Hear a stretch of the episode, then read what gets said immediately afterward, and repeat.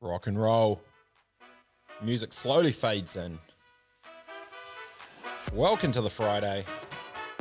Uh, if you're living in Auckland, you're enjoying the semi-lockdown of level level 2.5. If you're living out of it, it's probably the same for the last couple of weeks. And if you're in the States, you're on month five of lockdown. So, same shit, different day. It's copy paste, groundhog. Uh, welcome along, Rebet Live. a couple of cool guests today, and also um, pretty interesting one minute pitch that's going to be coming up, uh, which I think you'll be very interested in. Uh, we've got um, actually our one minute pitch is actually just trying to join the tournament. It's like, mate, you're not on for a little bit, but if you stick around, I'll, I'll maybe give you a, an earlier run if you want, but you'll, you'll see when you pop up. Uh, interesting first. Uh, so the show today, first guess. I'm just going to just jump straight into it. Cam Swainson, how are you, mate? Very good. How are you, good sir? I do like it that you've jumped straight in the mix and you have probably one of the best audio setups of all time. You've got the little pop filter going on. You've got the thing in the back. You've got a fresh fade. You've even had a shower this morning. Looking bloody great, mate. Give you that to start with. I'll give you some. I'll give you some claps for the, for more here than me. There you go. Uh, for those who don't know uh, who you are and what you do, give yourself a quick little spiel. Then I'm interested, really interested to get into the topic of what we're going to talk about.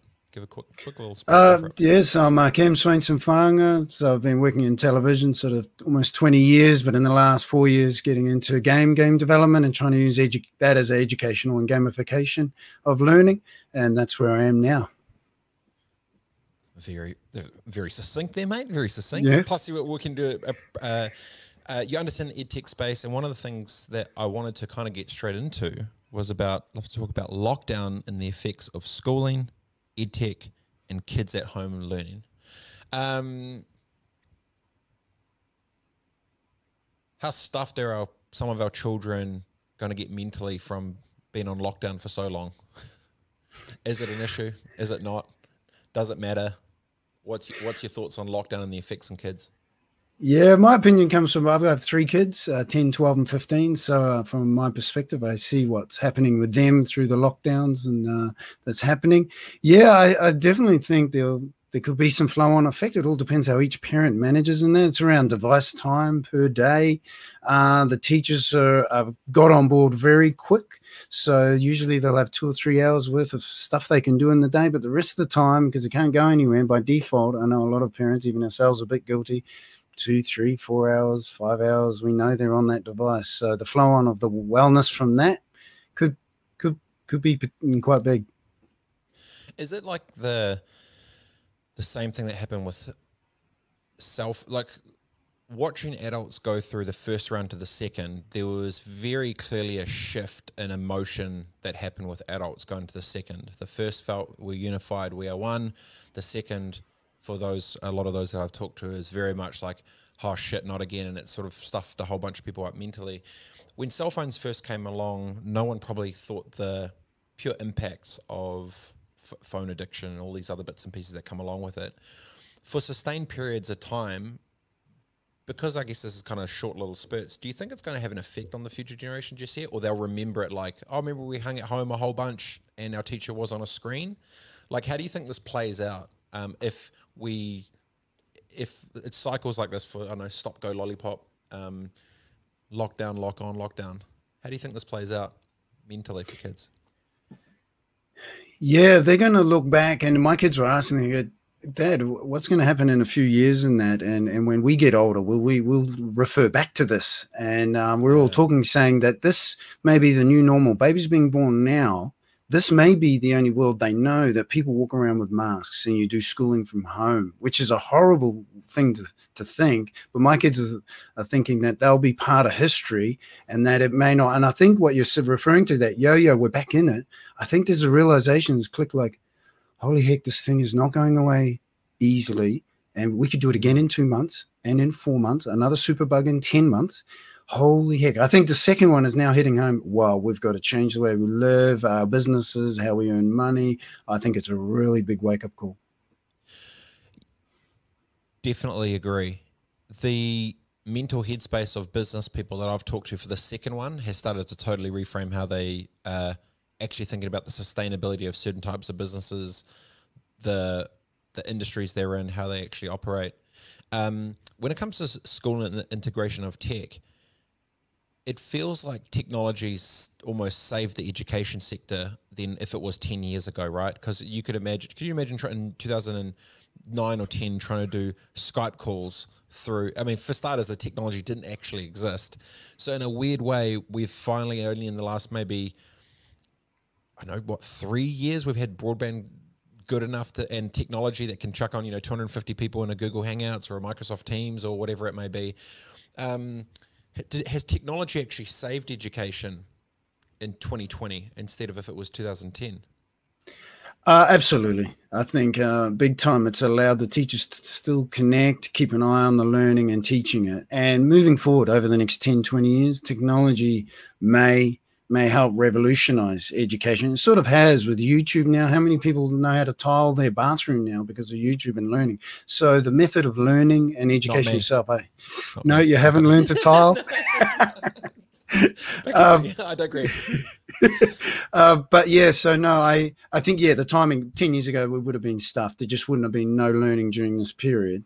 But uh, moving forward, I think it's sped up what probably was coming in anyway. And but you know, you got Udemy and these massive sort of almost university online and all of them and people are learning that way now. So I think it's just a prelude to actually a whole um, re- revitalization or a whole change in the education sector. How the how communities and society teach their next generation is completely going to be changing.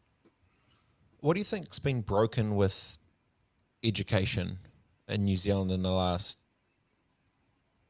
since our in our, in our generation that's come through, say in the last twenty years?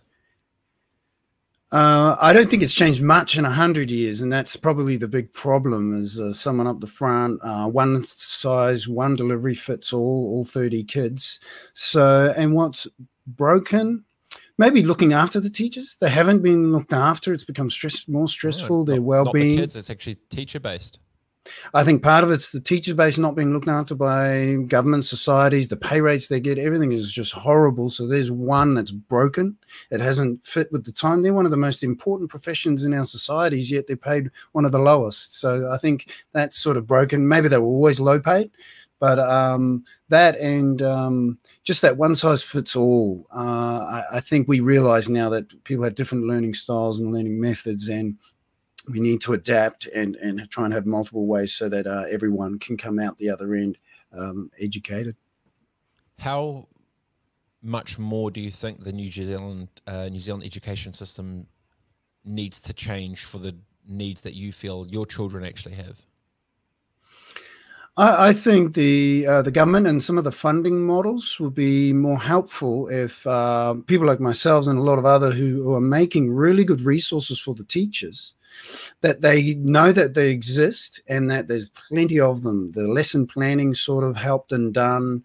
Um, all the resources are there, so the teachers don't spend three hours before and two hours after school, etc., doing all the sort of extra pre-work. I think if the government, at the moment, each school and each teacher gets to choose which resource they want and separate funding, and people like me have got to try and reach two and a half thousand schools. We have to go one by one by one, and the teachers don't know we exist. If they did, mm. they'd use more and more of us out there. So I think that that area there could be improved, and it could really help.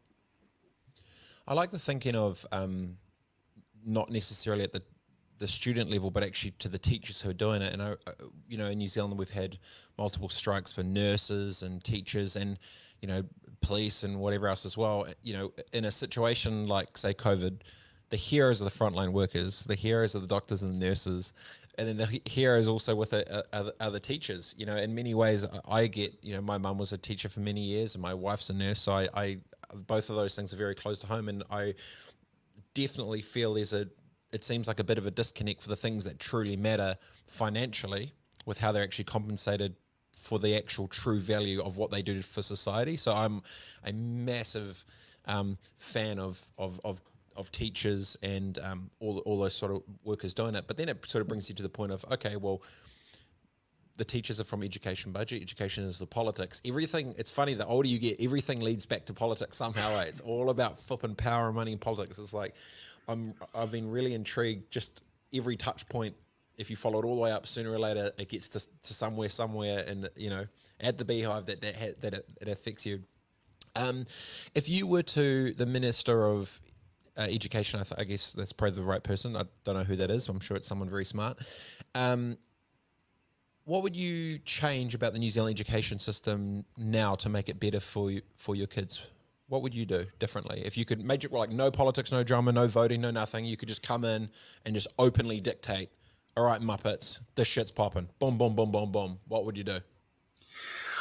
I'd probably uh, make some sort of um, not yeah, compulsory list of predetermined resources that are signed off and approved by experts, Ministry of Ed, and say, okay, teachers and schools, you have 30. Here's your package of 30 to pick from. We've gone through, made them really good. We're, we're uh, subsidizing the costs of them. So just these are the ones to use. And here they are. They've got great lesson plans and all that, and in a technology base. So it's blended learning so that they can use it in the classroom, but if anything happens, they can use it at home, etc. So that'd be my one big um, uh, tick if if uh, Chris Hipkins yep. is the minister. Yep.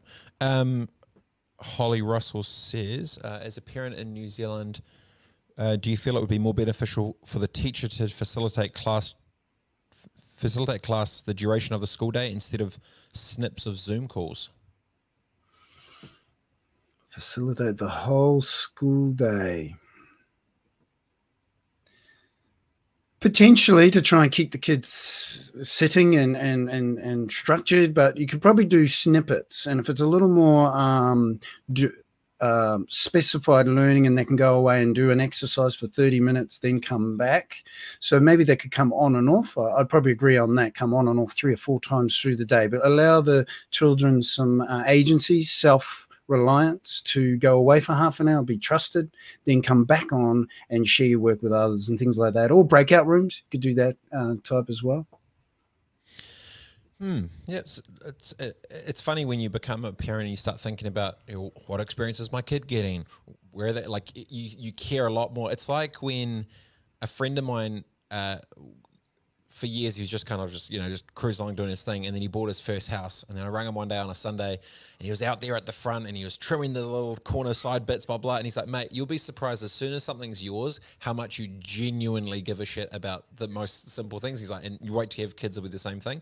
And it's funny you know when you have then kids you're thinking about all these little things with how they're doing it. Um, so right now in the tech space where's the sweet spot you think between education and technology that not not many people are actually capitalizing or trying to leverage right now? Where's the sweet spot of edtech that most parents won't be um, won't be doing? Um, for New Zealand, it's New Zealand based edtech is, I guess, a sweet spot. Meaning, I uh, take that as sort of where's missing or, or would yeah, be like the where, perfect. Where, yeah. Where do you think, like r- right now, there's a huge opportunity for New Zealand between education and technology. Yeah, definitely there for uh, New Zealanders and uh, content creators and educational content creators to make our, our stuff and, and, make it a digital version of it. There's a lot of them have got, you know, been in the game for a while, but they've got PDF or very basic versions. So that side of it there. Um, the other sweet spot where we're in is the gamification of it, where there's just a reward system and really just upping it because we've got to compete with other uh, mediums that the students are used to playing, like Fortnite and things like that. Uh, unfortunately, we're having to sort of match that really to keep their attention, which I don't think is a great thing, but it is what it is, and we've got to, um, you know, deliver to them. I think. When most people have short attention spans, visually when they are interacting with a screen, if we look at TikTok, it's down to like the seconds. It's it's like if they're playing when they're playing games, it's game overload, and then to use that same screen to sit there and just stare at it, not doing anything, it feels so counterintuitive for the way that they actually interact with the device. Does that make sense? Absolutely. I think that's what's problem. We've sort of programmed them now to get used to that. 50 years ago, a book and a radio, when that first came on, was amazing, you know. But then that soon, then when you got video, TV to match with radio, you know, you can't compete, etc. So, yeah, you're exactly right. That they're just their way of consuming anything, whether it's learning fun or not. It's just so lightning fast. And if it's not there, they almost switch off. And so um, it's a sad state that it's in that, but uh, we've got to try and keep education uh, coming along with it, I guess, matching. I just think of does education need to potentially be redesigned for how it's been delivered if the way that the general if kids are consuming in a, in a stream mentality fast go go go go go whatever and then all of a sudden they're learning not in a way that's like that you've got two different formats which they don't one they like because they're consuming and the other one they don't like because they're I guess sort of sitting there, I guess passively and just having it sort of come to them. Are, are there any? Is there any stuff in the ed tech space that you've seen that uses um, real micro short firm versions of education? Far like it's it's more gamified to the point where it's more things that they're in, intrinsically like or actually use natively. Does that make sense? Like, is the formatting of current education when they're trying to go virtual wrong?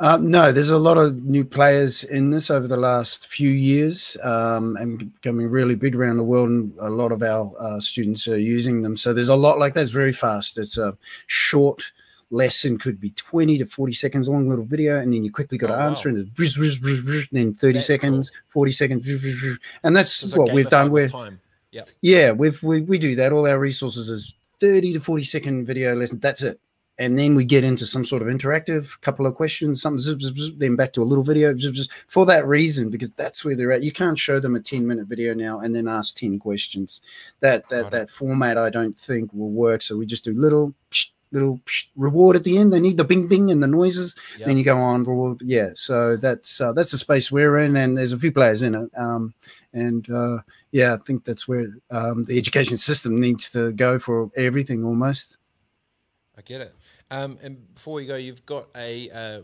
Kickstarter campaign that is sort of bubbling away. You want to have a quick little plug for that? I saw, saw the link here. Go for it. Yeah, so it's called Hyperlife. If anyone's out there, just go onto Kickstarter or the Gene Swainson Foundation uh, Facebook page or Hyperlife. It's called. Uh, so it's a nature science based reforestation game um, based in New Zealand, and it is exactly what we're talking about. But it's uh, aligned with science and that. That's what we want to do. So we're just needing some funding to uh, be able to kick that off. We've got the skills and ability to make this type of game. We've already done a few other financial literacy in Te Reo Māori. So it's just getting into this. It's important to teach the next generation around looking after our land, how you reforest and gamifying it.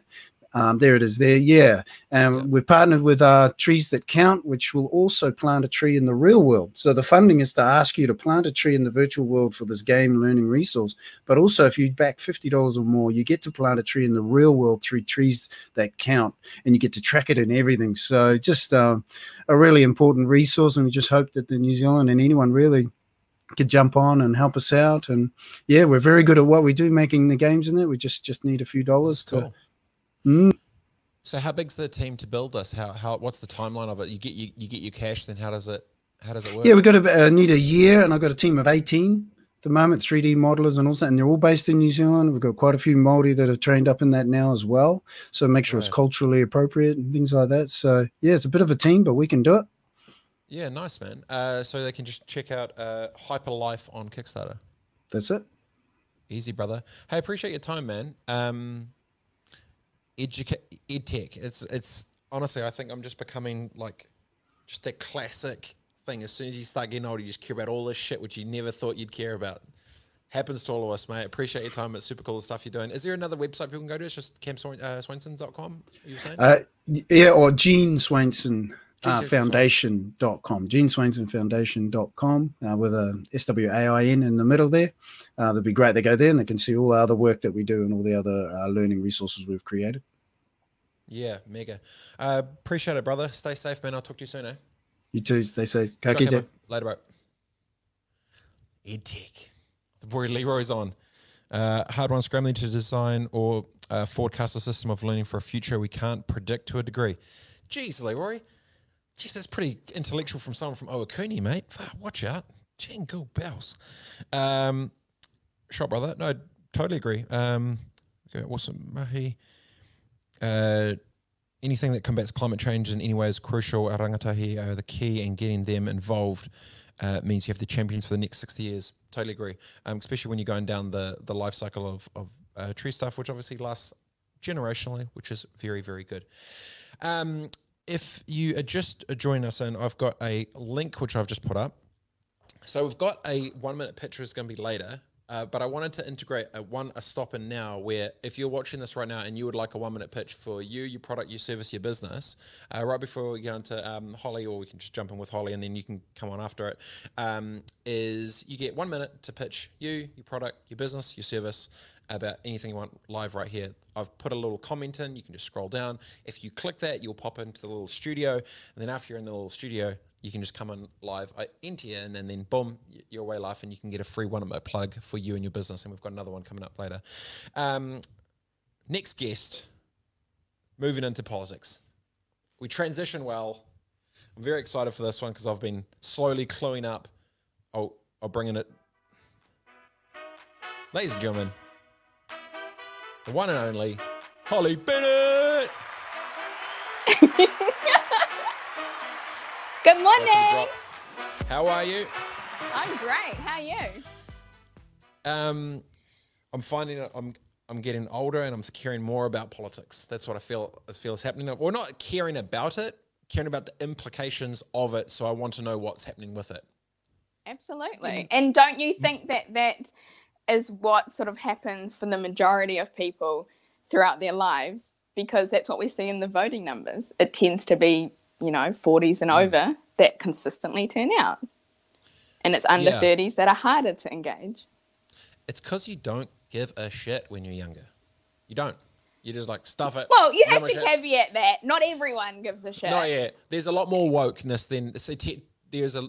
I, I, I take it back. There is a lot more wokeness than there was. Woke wasn't a thing, but still, um, in numbers, it's disproportionately weaker than it probably should be. To be fair, right? And it could also do with your upbringing. So obviously, I grew up in Hmm. a household where current affairs bordered the pootsier. So it was yeah, never true. not talked about. And, Yeah, that's actually that's a fair point. you know, robust debate was definitely encouraged around the dinner table.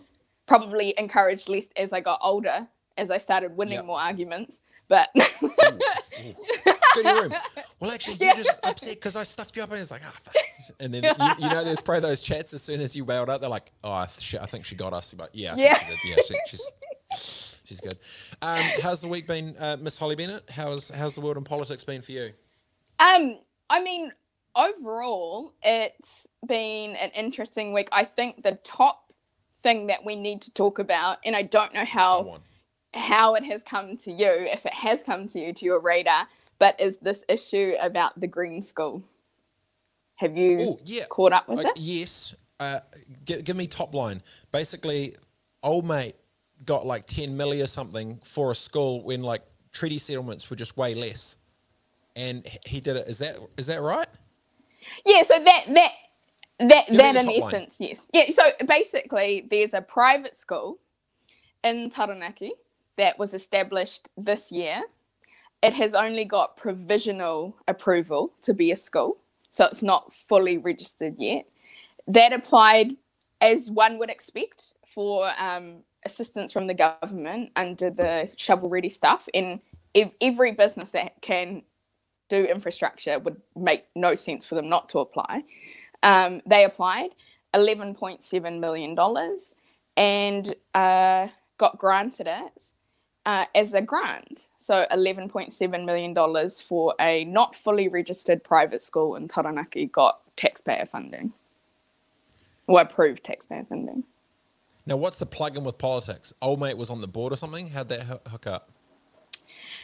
So I've been having a look. I can't really see any direct. What's the crossover? Yeah. Yeah, so how it came. So the the minister that um, pushed for it, the minister that is then now having to deal with the fallout, especially um, with his own members, the Green Party members, because they have a policy, a specific policy that says government funding, aka taxpayers' dollars, does not go to uh, private schools. And I think, in you know, that in generally speaking, that sounds absolutely reasonable. You know, because public schools Yeah. are charging what is it, ninety dollars a year? You know, as a was 30, donation. yeah. Yeah, Yeah, and yeah. then private schools are charging twenty four thousand around there. So you know, it makes sense to say, okay, well, yes, so we should be funding the public schools, you know, because they don't have these revenue streams. Um, so um, basically, from what I can see, is that James Shaw was in, so Minister Shaw was introduced to the people who are leading the school, um, so the founders of the school through the Taranaki mayor, so the new the district mayor, and Yep. that is the connection. Other than that, there's not really any other connection. So how'd this even get through for something private to get the public money? So that that's what's sort of coming back to the heart of the issue, and that's why people are a little bit, uh, uh, well, a lot in uproar, is because it was in essence something that Minister Shaw pushed, and again it goes back to Green Party that they they have their own policy to say to not fund private schools, and you can see from their membership that's why they're so upset because it's directly in contrast. Don't have words written on a piece of paper if you're not going to do them when you're in government. And that's sort of, I understand that's why they're upset. And I can see that. Um, Totally. And then So the wider thing, the wider Mm. problem is that the print, the public school principals, which I think is quite an astute like uh, PR move. The public school principals in Taranaki have all written invoices and sent them all down to the government. I love that. I think that's- great. I think it's fantastic and said, well, if you're going to fund a private school, then here's our invoice. Help us like get some stuff. So what's the bit that we're missing? They, he represents a party that said on paper that they're not going to give public money to private schools. He then pushes for the private school to get it, even though it's not fully. Something's just off, right? Like, what's the hook? okay, so the hook is so that for me, What's the actual hook publicly? Like, what's the, so- the? Yeah. yeah, yeah, yeah. So for me, there's two. The first is is that it's not a fully registered school, so it's only got provisional registration, so it could still tip over. You know how like if you Then- put an offer but that just makes house, it even worse. It's provisional. So not only you're you not supposed to do it, you've then given it to someone who's not even actually a, a legit full school yet, right? Yeah, that's what I'm saying. Yes. so it's like offering a house. Uh, you know, you put an offer on a house, you know, which has got conditions, Yeah. and then if it falls over, you haven't got the house. You can't just say like, "Oh, well, it's my house," just because it's you know I've put it in an offer. So it's the same principle. So that's the first thing, and then the second thing is that it's a private school. Um, from what I have read, it's like you know it's there to create profit, which profit's not a bad thing. You know, in business, you can be driven by creating profit. Um, and but it's that eleven point seven million dollars was given to this private school when they have public schools all across the motu.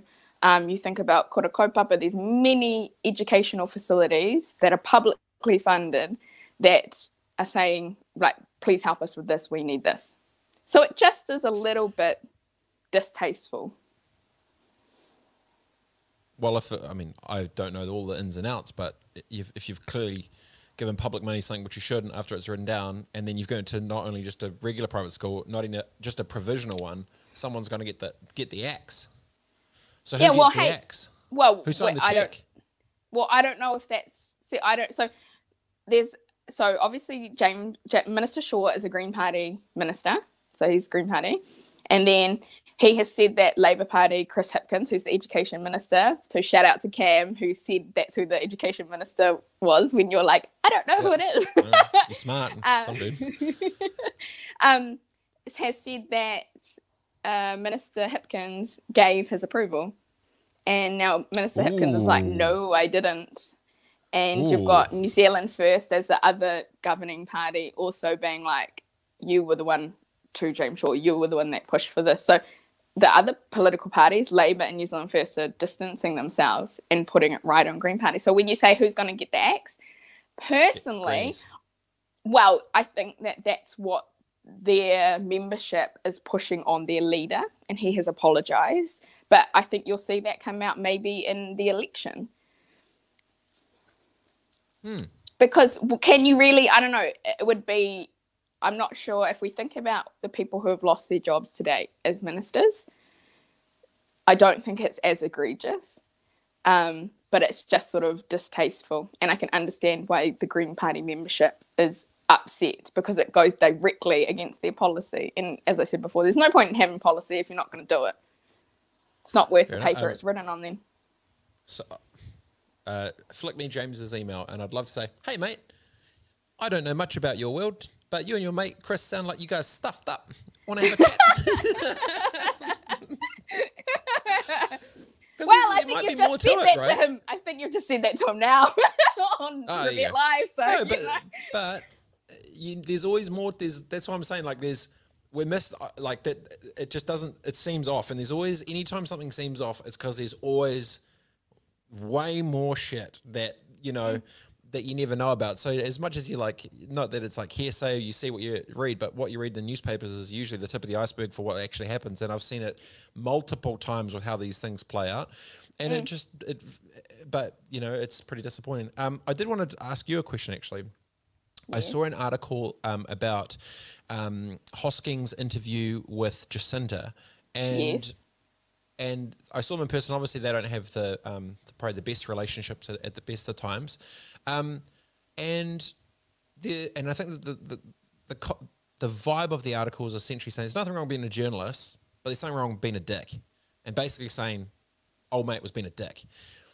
Where do you feel runs the line of a journalist or someone as a media personality that has a political opinion to then use I guess disrespect authority is disrespect authority the right word, but but like no, you know, it's not was, the right word.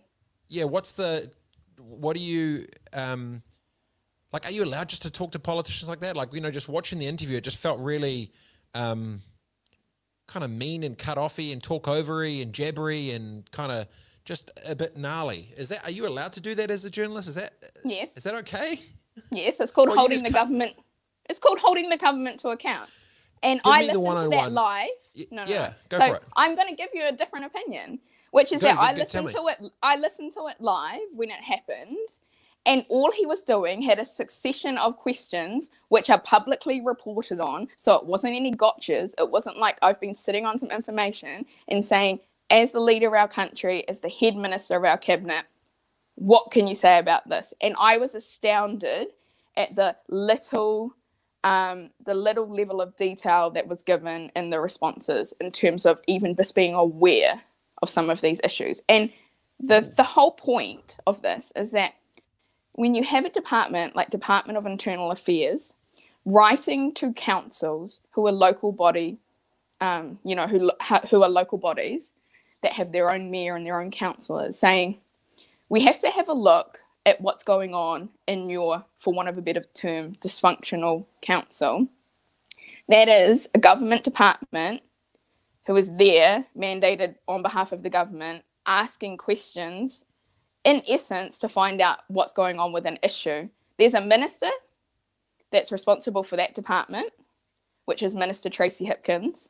Therefore, she would have got briefings on the stuff they often don't go off and do things of this magnitude or this level just by themselves on their own volition, mm. which means Minister Martin would have known about this. And for some reason, some way in the chain, these briefings or this information is not being spread to the top. And what I would say is that, yes, COVID is an extremely important thing that we have to deal with. But when you are Prime Minister, you have to deal with everything going on in the country. Got it. So the I guess my question wasn't necessarily about the questions that were asked, but the the the tone of the interaction between journalists and and politician. Are there codes that you should be sort of going by, or is it is it kind of fair game to just roll like that? It's fair game. My dad always said to me, as someone who had 40 years in the industry, and he got hung up on by Helen Clark and got sued by Don Brash. So, you know, he said he said and he stands by this and i believe it to be true to this day and i always think about it in terms of politics that when the media uh, sorry when politicians stop responding to the media it's when that they've lost it. Because that the media the fourth estate is often the only way that we know what's going on and our politicians are held to account. Huh. so you're saying go harder and absolutely so because we need to know Absolutely. So, you have have you seen some of the rhetoric around these 1 p.m. briefings that there's been some journalists who say, I can't get in my proper investigative questions because the timing is so short and it's the mm. only it's it's lauded as the transparent way in which to ask partai of the government and it's regular like you know, um, regular questioning. But what they're saying is that I need three, four, five questions to be answered, and everyone doesn't answer them because they're saying go to the one o'clock briefing. But all I get is one question. Oh, so that's a different take because when I um because I don't I haven't watched many sort of sit down sort of interviews I guess with journalists and politicians. The like some of the questions uh you could tell it was like pretty. Yeah, you're probably right. She probably didn't go deep enough on the details because there's probably a bunch of shit that maybe there's going on that she doesn't know about. But I guess mine was the tone of the energy of it. And if if you're saying, hey, you know, if you represent that position, regardless how they ask you the question, they're flipping asking you the question. So shut up and answer it, right? Yeah, but it all comes from perspective. So, Yeah. you know, if we had, so for example, I'll flip it. You had Yeah. John Campbell going in on Simon Bridges when he was Minister of, oh, Transport, I think. Burgerfield. And that was, Minister of Beauty. no, not you. John Campbell. No, oh my God. Don't put Rebecca Hollis and John Campbell in the same. You can't do that. um, what I would say is that so John Campbell again pressed Simon Bridges on a number of things. I can't remember what it was about. Maybe he Oh, was, 'cause he was Minister going of left to Justice. right, not right to left. Yeah, and then so everyone, okay. you know, you you saw the people who are on who don't like Simon or don't like National Party saying, "Yeah, great interview, fantastic, more of that," versus everyone who may be a supporter of Simon or supporter of the National Party saying like, "Oh, that was a little bit tough." You're just gonna get it. It's Yeah. politics. So- people are like that. They inherently look at what is on their side or the side that they believe in, and then they go, they flip it. Hmm. So, if Hoskins is on the right and Campbell's on the left, who sits in the middle that as the as an independent face of New Zealand journalism who's respected to ask a question down the middle? Robert Hollis. Does that exist? No, I just Robert don't know. Hollis. No, I don't even know what the Minister of Education is. Ask me in the middle. I wouldn't by default because I don't know either. either. No. But uh, so my point. So basically, you're saying journalists with platform clearly lean a certain way, and they they are fair to attack it on each side. When one goes to the other side, all the Labor supporters are like, "Oh, that was super mean," and all the writers are mm. like, "Yeah, shit, yeah, go get her." But then if it was to be flipped, then it's like, "Hey, John, you're an asshole for going hard on." Yeah, okay, I see. So just but serious question: Who runs? Who creates? Con- who's a journalist that creates content from an independent third party perspective that isn't biased? Well, so all of them would say that that's what they do But they don't because that's what they're that. supposed to do. yeah, yeah. But that's what I'm saying. But I don't want to cast comment on people's like political views and whether that influences what they do or not don't do. It's like the same with judges. You know, they're supposed to be impartial judges, but they're all going to have their own life experiences, which are going to impact the way in which they execute their job.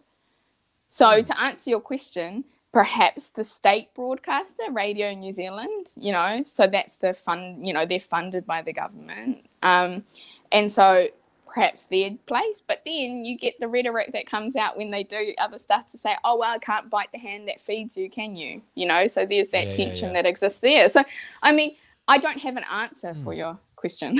That, that's pretty. I mean, I guess the good thing about say New Zealand potential media is you've got, um, or to, the majority of it, it's not like it's in America where it's CNN this way, Fox that way. You, we're talking about people within a platform, not necessarily the platforms, which are totally split Yeah. if they're talking about the mergers, right? So maybe in some ways we're talking about individual perspectives instead of um, you know big corporate uh, entities with bigger interests. Um, and Yeah, finally, as well, did, did you see the um, see I'm starting to get into it just a little bit um, the Collins versus Jacinda questions in, in Parliament as well which I which I which I watched did you see that the other, which, which on Tuesday? uh, I saw it on Wednesday yes it must have been Tuesday yeah and it was just very like you know why didn't you said the border security was good and then why is it only 200 out of 9,000 or whatever has only been te-? like it was just she asked it so like calmly and savagely like a tweet that I was like, yeah, that, that seems like a reasonable question. And then it was just quite weird. Um, did, what was the feedback from that? Was that good or bad? Who won that one? Well, like- I don't know if it's winning or not. It's very. The House is. So, Parliament, the House, it is very. Question time, the whole purpose of question time is to hold the government to account, right? So, that's when you have politicians from the opposition asking government ministers who spend taxpayers' dollars about issues. Do they know the questions that's come in? They only know the first one. Okay. Right. So, like for example, when I was advisor an advisor, my whole job was to make sure that we could respond to what opposition was saying. So we'd have the first question, and then I'd have to prep for all the potential other things, and who knows where a question is going to go. You know, Mm. so like you'd have to try to think, oh my god, where might this go, and what am I going to say? And then you have to prep, and you get four hours to do that. So the questions come in at ten, and then House sits at two. So you have four hours to prep your minister and your minister to know what they're talking, you know, what's going on, and then go down to the house and actually tell the truth. Because the other caveat to all of this is that if they say something incorrect in the house, that's misleading the house, which means that's misleading the public, and that can be subject to a privileges complaint, which is the the the top sort of thing, you know, uh, sanction that can happen in Parliament.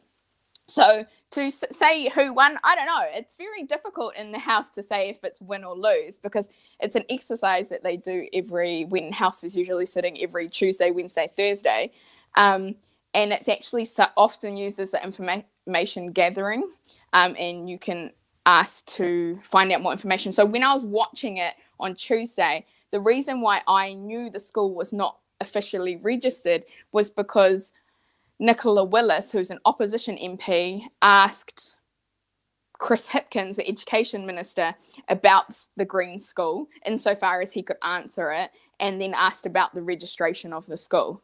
And he, that was when he said, no, it wasn't officially registered.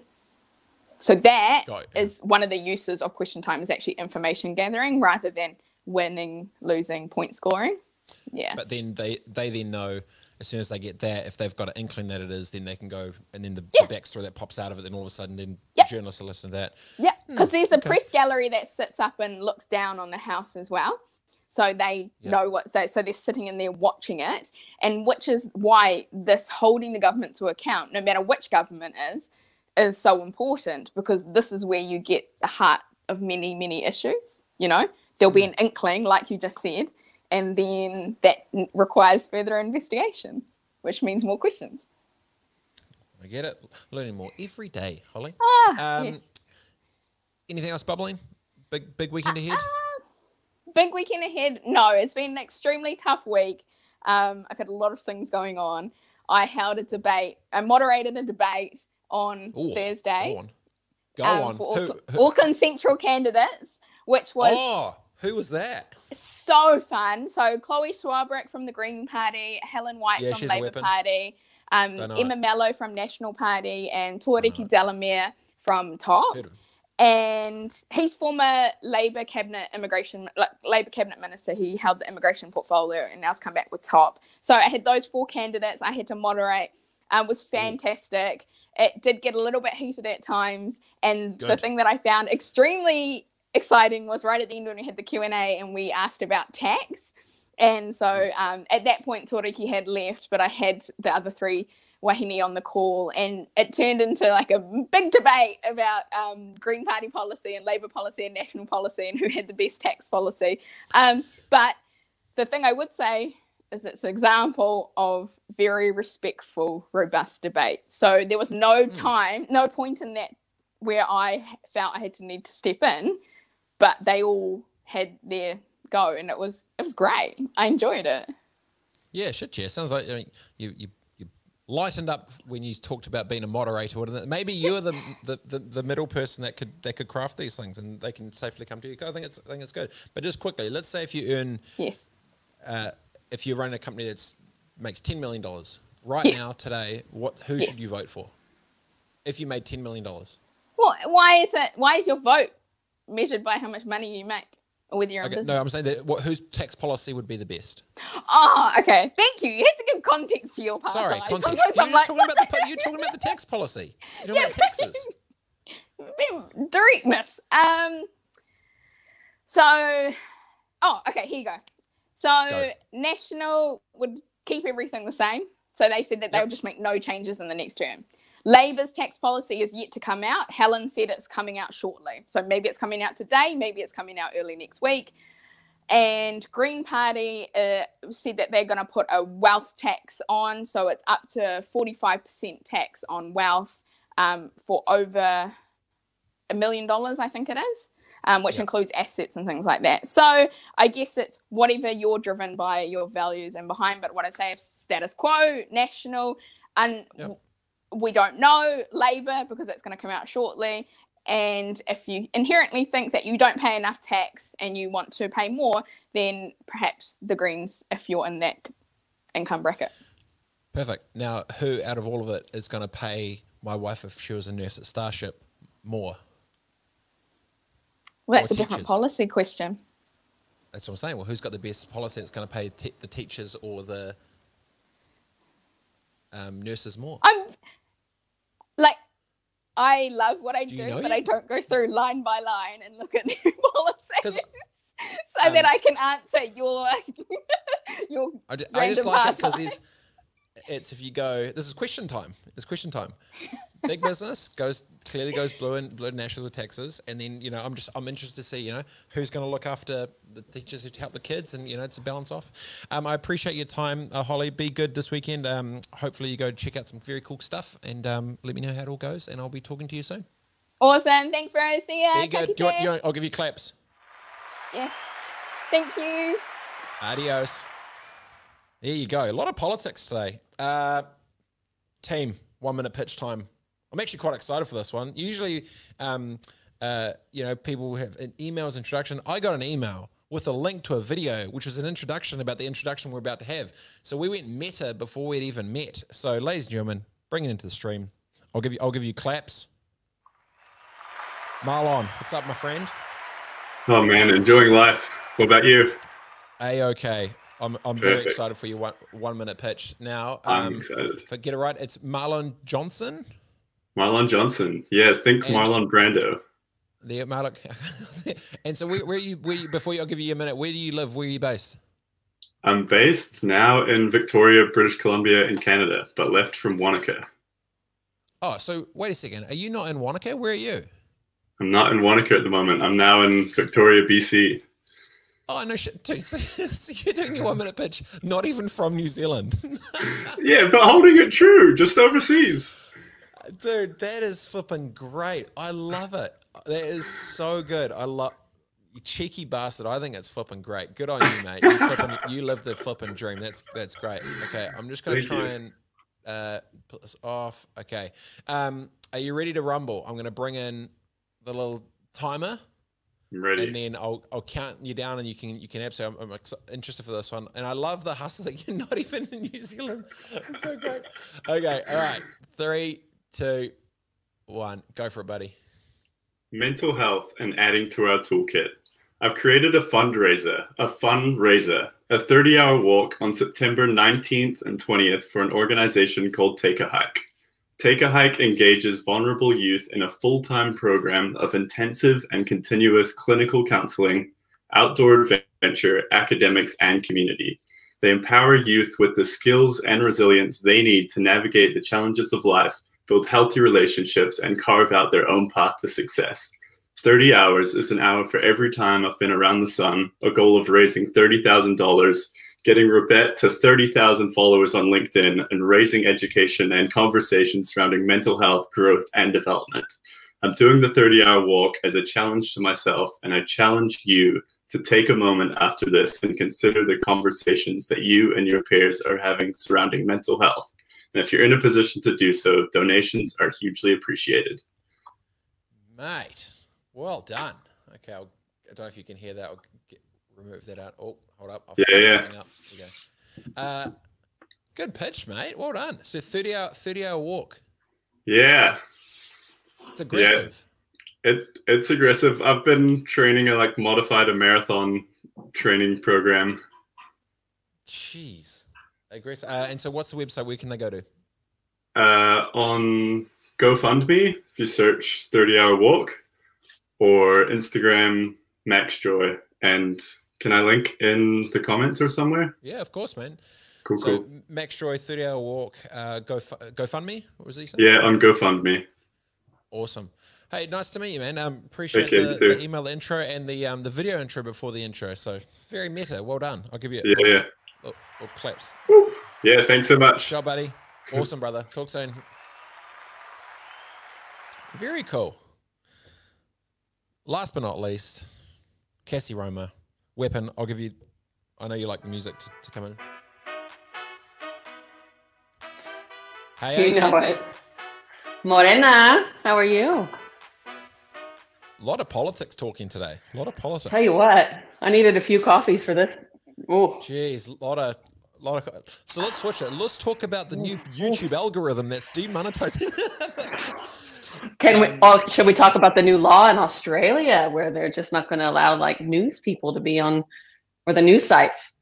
No, we'll not talk about that. We'll not talk about that Uh, today. I'll send you a link. Roma, Have you gone for your run today? I'm going to do that. I have. I had one yesterday, um, and I am doing a lecture actually for Auckland Uni next. Uh, so after the lecture will be the run. very cool. Uh, what's the lecture on? Mhm. The lecture is going to be on uh, purposeful storytelling for businesses and how to cut through the content clutter. Cutting through the very, very topical, very topical right now. Um, this week in uh, New Zealand business, media, tech, all your awesome worlds. What's been the most important thing that's mattered to you this last week? The the thing that's most mattered important, but I've had four coffees. Can we just talk about the effect of caffeine on my brain on a Friday morning? Um, This is just- this is just, well, maybe it would help. Um, this week, I think the reason I'm stumbling over my words is because I've had so many people this week, Rebet, so many people reach out about when our big business is going to start talking about not just big businesses, all businesses and and culture as a whole start talking about the fundamental effect of 2020 and the negative aspects of it on the mental health of our young people. And that includes like the university students I'm going to be talking to, the young folks in the media industry, you know, the 23, 24, 25 year olds coming up and through and who've lost their jobs. When are we going to start putting into action, not just talking about um, what's going, what we're, what the world's going to look like this time next year for them and and for business because the mental health side of this pandemic, I don't think we've even scratched the surface. And if we don't have healthy, happy employees or people hungry to hustle and and to do their jobs, then it's gonna it's gonna be a long, long, long tail. Um, And right from the start of the first lockdown, this was something that we had talked about, and I've brought up multiple times. Of the long tail of the headspace of a nation is that's right. Going to be gnarly. And this is what's even crazier is we're talking about a country with only five million people that went cra- went lockdown for like five weeks, COVID free for a hundred days or whatever, and now back into Yeah. like a bit of a, uh, a a- a little dip. And if we're talking about that in New Zealand, what's America right. going to do? I'm in month. That's right. We're in month six. Month six. Yes, yes, you are. Yes, yeah. Month My parents started locking down in February. Yeah. yeah well, Yeah, it's so. Yeah. I feel like the second the second little blip, and we talked about this last week as well. The second wave has been so much harder for everybody. I was talking to um, somebody super high up in in one of the biggest agencies here in New Zealand yesterday, um, and you know she said to me, "Shit, it has been hard. It's been hard on her for work. It's been hard on clients. It's been hard on her children. Um, I know that my teenager struggled the second time around. The first time around, it was like novel, right? It was a novelty. Yeah. Um, this time around, it's like, oh shit, this could be the way it's going to go. So cool. We start to figure out how we do business, how we sell, how we productize, how we get things out into the ether, and how we cut through the content clutter. But where's the heart and soul behind it, and how do we look after our people? Just like you said, the you know the mindset of the nation. This time next Yep. year, we can start planning for that now. Totally agree. I put a post up. Um, who I was like, you know, whoever gets into government next needs to flip and quadruple down, and it was really Yes. interesting because so many people were like, "Shit, yes, totally into it," and I got a bunch of feedback that said there is actually enough money there.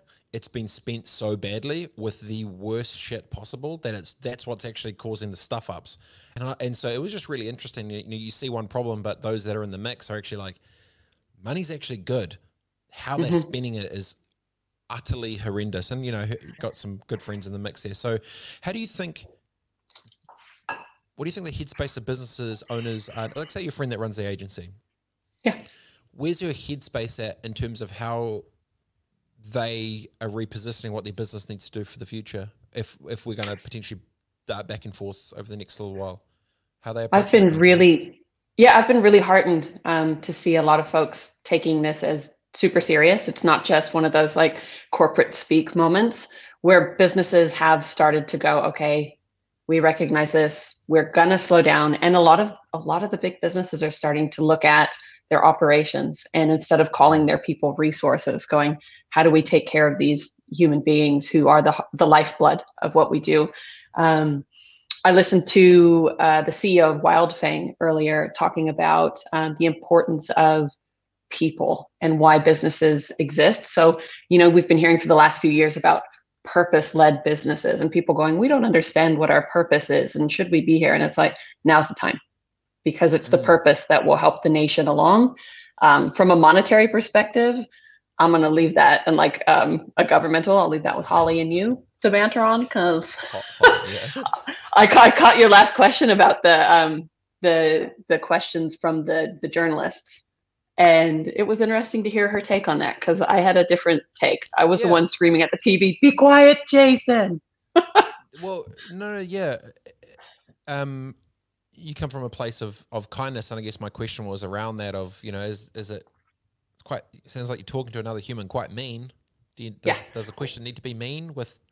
You know, like uh, and also like you, I don't know. he sounded a bit like a dog with a bone which which i understand we need to hold all of our government officials we have to hold them to account i get that but is the 1 p.m covid briefing the place and time if it is and and i just am unaware of that then maybe we need to make that clear to the public so we're not yelling at our tvs but i'm with you like you can be clear and you can be strong and you can also be kind Mm. Yeah, got it. Uh, and I probably the I feel like such a mom this morning Yeah, four coffees will do that to you. you you can do this and you can do this Uh, quickly changing tack. I saw a post from Wendy Thompson talking about there's an influencer charter or something that was popping up, like not a charter as such, Mm, um, mm. some type of new advertising guidelines. Do you know much about what's bubbling there? You looked into that? Um, I haven't only because I've heard from probably a dozen different sources that this is this is something that's been bubbling away for a while. I think there's a similar uh, look in the states for for not just as an influencer, but a marketing charter as such. I believe one exists. So this is kind of like a spin-off. Um, there's one in Australia that's that's in the making as well. Um, I will be interested to see how it flows uh, and to see how brands and creators alike um, how they apply it in the actual like iteration that they put out into the world. Yeah, I, I, I'm. Might actually be keen to maybe get Wendy on the show to, to talk it through because it's something that I've I feel pretty passionate about in terms of not only the business models behind it, but how there's been so many glaring holes that are causing big problems for brands and people and the rest of it that still haven't been addressed, even though we've talked about it a million times. Um, yeah, yeah. So it's cool that maybe it finally is because obviously maybe the marketplace is just finally catching up or whatever. Um, you, you, you want to say something? Sorry. Yeah, yeah. I I just have a deeper thought on all of that too. Is that for it. especially in New Zealand where we have, um, you know, like you said, we're a team of five million here, and it has taken us a while to catch up to where quote unquote the rest of the world is, or that at least that's one way of looking at it. Sometimes I think of that Kiwi consumers and Kiwis just as human beings are a little bit more switched on when it comes Hmm. to influence, influencer marketing, co- marketing, content creation. Um, so I see a lot of influencers getting away with things where they haven't hashtagged gifted or hashtagged um, ad, but at the same time, it's it's glaringly obvious to consumers that it is an ad or it is gifted. So I feel like there's always going to be yeah yeah. Uh, someone i think it's going to get to the point uh, what i might do is yeah get her on talk it through it but it's just super simple for for me. You, if if you're misleading the public through a platform when people are choosing to you know follow you or whatever you're committing fraud if you're buying your followers and you're leveraging it for context to get to get paid like i did the math and i went through i created a little Mhm. spreadsheet and i might have told you a couple of times 70% of new zealand influencers have bought their shit leveraging it Of course to get they have. money of course like- they have. and then the agencies that were in the middle that like I was in a meeting with the agency with someone who I knew was buying it and I was with the brand and I had to pull the brand guy out and I told him not to do the deal and for to walk and I'll explain later. And basically I showed him what I'd found and he was like, holy shit, how is this this is happening. I said, this is how they're doing it.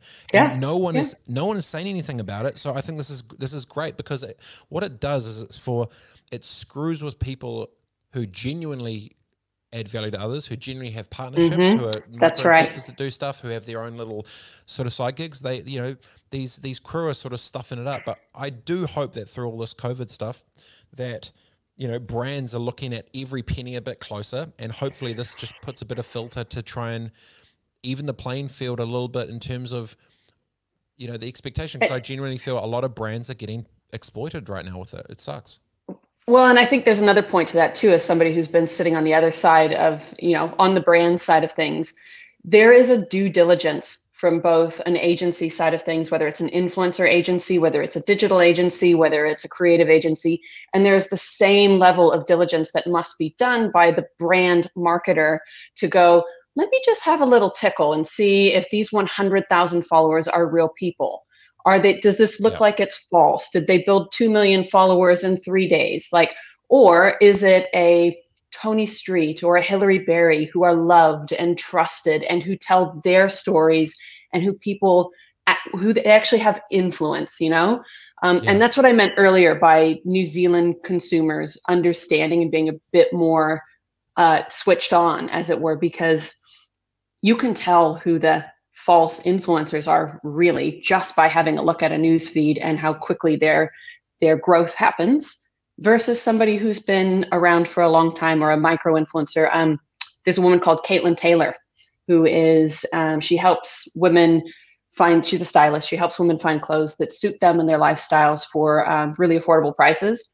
Cool. she doesn't have tons of followers but she's one of the most powerful storytellers i've ever met. So like how do you play in that middle ground right? And then call out the ones who've bought their followers and then call out the agencies in the middle of those meetings to do their homework Yeah. Well, it just I think it just screws the market for someone's lifestyle who's trying to livelihood that's been genuine, um, and especially when it's all True. digital.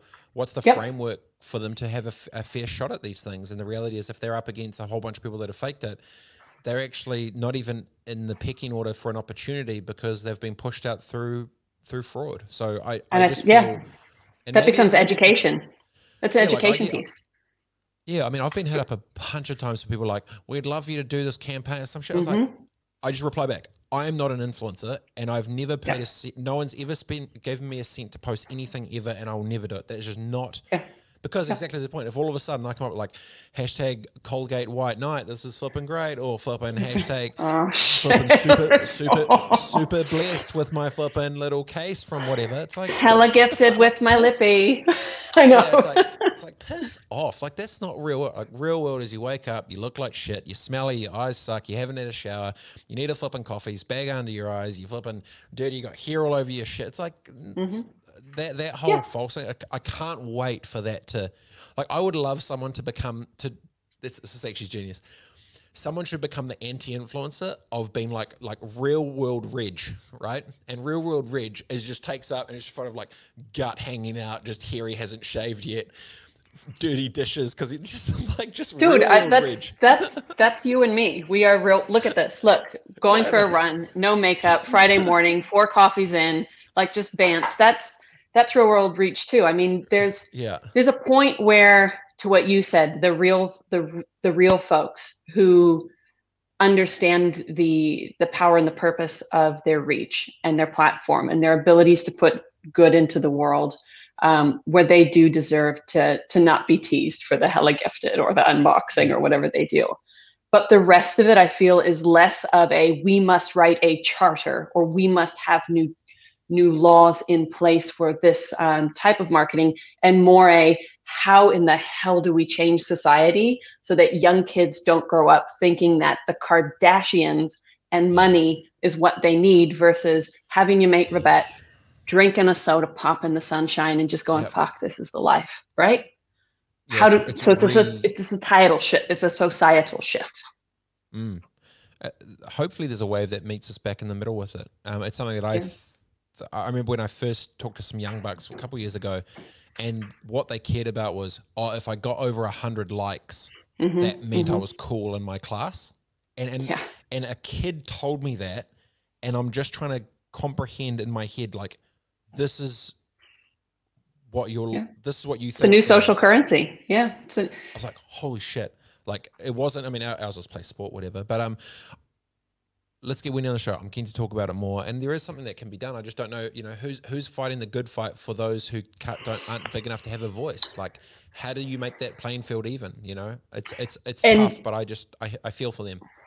and does but the, and also Rebet, does it become that as you just said there there's a place and time where you just say i'm actually not going to be paid to put anything on my channels or if i choose to live a life where i am being paid for my social media influence or the person who i put myself out to be on social media where's the where's the give and take for what i'm willing to do and what i'm willing not to do. And I think it's an educational piece with brands as well and going, don't be hoodwinked by the large numbers and the shiny likes. Dig deeper. Dig deeper. Yeah, I've got no. I think it's great when you've got partnerships. I think it's shit when it's like a streaming feed of transactional, non-emotive Yeah. stuff which they don't genuinely Yep. care about. They're just Yep. like, I'm a walking billboard. Just put a slogan Yep. on my flipping forehead and give me ten grand and life's all G. It's like, what? Like, Which is why, and have you seen Influencers in the Wild, the Instagram Yes. account? Which is why that has gone gangbusters because, again, like brand marketers follow that, follow Influencers in the Wild, and then rethink all of your influencer campaigns to do exactly what Rebet said and partner with people who love your brand already. yes, partner with people long term. It's like Yes. there's yep. Anyway, um, yeah, I. I, I like we go on these little these little little mental rants. because I don't think there's too many people that sit in the middle from both that can see it without a vested interest in it. You know, Yeah. you are, I Yeah. am. You know, um, we understand both sides. It's not like we're got a vested interest with with equity or upside on any of the ones that represent them. I'm just thinking from a, you know, average Billy Joe sitting in the street. How, you know, that the current It's the long burn, right? Fair for them. It's it's not No, fair. but- so it's like, But it's just yeah. make it fair. That's all. Make it fair. we could talk about this all day because you know winning the influencer game anyways right now is like winning the lottery when it comes Mm. to algorithms and being seen and all of that so again it, it comes to teaching young people teaching the the brand marketers coming up teaching the agency folks the digital marketing people that it's a long game it is a long game to win trust and to be able to put value back into the world so when you put money behind an influencer campaign do it the right way Well, they see it as a campaign, not consistency. That's constant with care, right? It's different. Um, correct always love chatting to you, Casey. Good luck with the, the the speech. Good luck with the young bucks. Um, I am keen. Ask them a question around how do they, what do they feel social currency is in 2020 specifically? Like, I'd just be like to know, you know, if I was 20 right now, like, what what's the actual this just new this new woke shit? Do they get it? Do they really get it? You know, um, I don't know. The last time I asked that, the new woke shit was literally turning off. It was what you started to talk about earlier when it was the anti-influencer, not online, kind of like what Elon Musk was before he got on to Instagram. You know, that's Yep. that's where I can see our our 18 to 22 year olds heading already from the last few lectures I've done. So yeah. Cool. Um, be good, be well, and um, stay safe. I can't, sorry, I can't play you Elton, but I'll, I'll give you a bit of that. I'll sing it in my head. A little música Sí. español. Adios. Adios. So good. Cassie Roma. Weapon, weapon, weapon. Good human, good human, good human. Uh, so that is us for another day. Uh, we've got getting a lot more into some of the political stuff. Uh, next week, uh, we've got, I think, pretty close to con- confirming a pretty, pretty, pretty big weapon, uh, which might be joining. And uh, thanks so much for the time and tuning in, everybody. Enjoy the rest of the, the Friday. Um, this episode has been brought to you by brightfire.co.nz. Basically, if you're into business, education, media events, bunch of cool stuff, um, there is some extremely tactical and practical information for New Zealand businesses down there we can check out. And also uh, switch.stream. Uh, stream, switch.stream. You can check it out. Uh, cool. Have a good day, everybody. Enjoy the rest of it. Be good, be well. Adios.